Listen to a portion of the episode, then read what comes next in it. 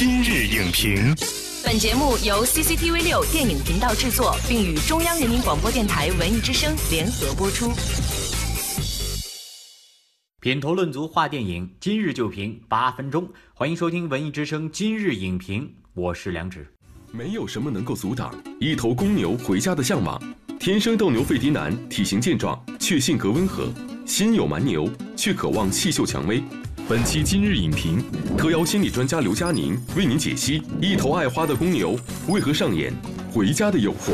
欢迎刘佳宁老师做客今日影评。嗯，主持人好，观众朋友们好。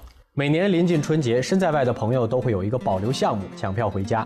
而今天我们这部动画电影当中的主人公也遇到了回家的烦恼，可不幸的是，他连抢票的机会都没有，因为他是一头公牛。我们首先要来邀请刘佳宁老师为我们介绍一下这头回家的牛的故事。这是一头性格非常与众不同的公牛，它跟其他的公牛不一样，它并不想在斗牛场里面跟斗牛士一决高下，反而是一个反对暴力、热爱和平、热爱鲜花和少女的这么样一头公牛。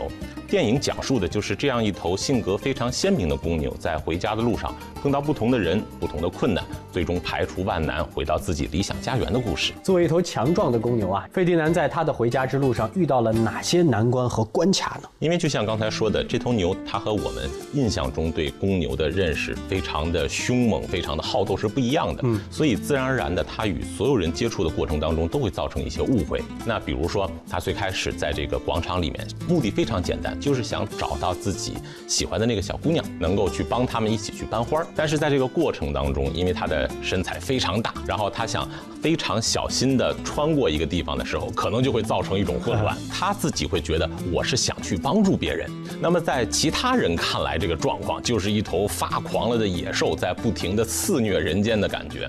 那么同样。他的以前的这些小伙伴见到他之后，就会觉得说啊，你现在长得这么壮回来了，你就是要跟我来竞争，所以他莫名其妙的就会接受到一种敌意。想帮助他的小伙伴呢，也会觉得，哎呀，你先天的条件这么好，我把你训练成一只最棒的斗牛。但是这些都不是他自己想要的，嗯，所以他必须要想尽办法去跟别人解释，说我不是你们想的这样。那么这个过程，我想电影用一个特别幽默的方式把它描绘了出来，让我们看了之后觉得非常的有意思。I'm a little more complex.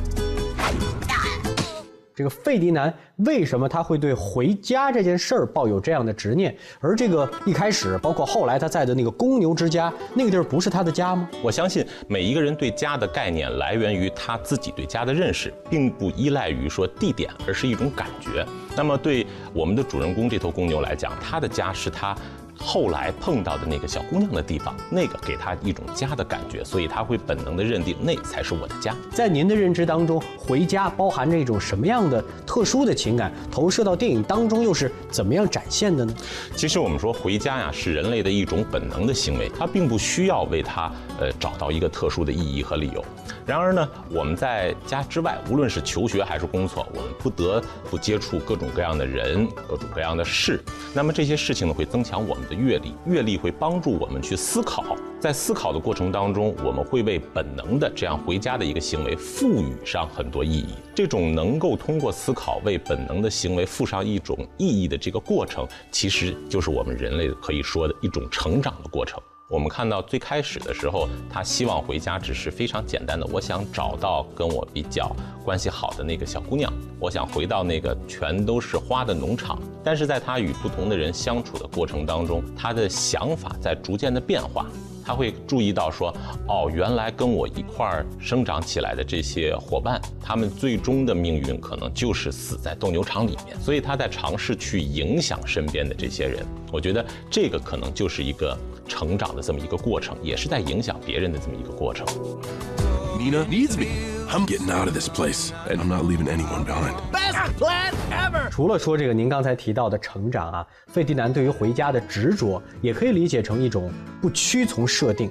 他从头到尾都是一头喜欢花儿的公牛，嗯，不争斗。不争抢，坚持自己的信念。您觉得这是一种我们现在说的这种孤勇吗？可以这么说，但是并不完全，因为它跟我们所有人对公牛的理解不一样的。其实人在发展的过程当中，不自觉的会给所有的人事物以及我们熟悉的场景加上一些刻板印象。斗牛应该是什么样子的，我们吃饭应该是什么样子的，我们工作应该是什么样子的。当我们发现现实和我们期待的这个东西有所冲突的时候，我们就会强硬的用相对比较过分的方式，把它调整成一个我们特别希望看到的状况。但是我觉得他这个电影，他又是为了告诉我们每一个人，就是说，其实别人告诉我们你应该走这样一条路，你依然有反问自己的一个权利。没错，也包括有不走这条路的一个选择。其实这个在现实生活中，我们每个人时常都会遇到类似的状况。这个过程实际上是很无奈的，而且残酷一点来说，其实这个过程是失去童心的一个过程。正是因为这样，所以我们看到电影里的主人公能够坚持初心，最终还能达到自己的目的的时候，我们得到了一种心灵上的力量，会让我们不自觉地说为这个人去喝彩。People think they got you all figured out based on how you look, how you talk, where you're from, but it's not that simple. 您觉得在这个电影当中传递的关于回家的这样的情感，会给我们现在同样身在异乡的人啊，会有什么样的启示？其实我觉得这种情感永远会有一个特别常见的障碍，就是相互难以理解。比如说，我们经常会听到说，很多在在外打拼的年轻人，把自己的父母在朋友圈上屏蔽掉了，不希望他们过多的去了解自己的生活。原因很简单，就是因为两代人他们看待同一件事情的角度一定会不一样。所以在他们沟通的时候，往往会多多少少发生一些矛盾。在外的游子，在适当的时候，也许应该去满足家人的这种思念，给他们一个可以能够让他们的思念有一个出口，而并不是让他们的思念完全撞到被屏蔽的地方。在影片里面，我觉得小公牛的父亲最开始给他的可以说是一个人生哲理的话。Oh, I really wish the world worked like that for you. I do. But it's just. 虽然他的父亲明白，现在这个小公牛的想法，将来可能要所谓的吃亏，可能要付出一些代价，但是他仍然有一个期待，就是说，如果你能坚持你自己的理念，你去改变整个世界，那当然是最好的。我觉得这种关系其实就是最理想的这种思念的关系的表现。谢谢刘佳宁老师今天带来的精彩的点评。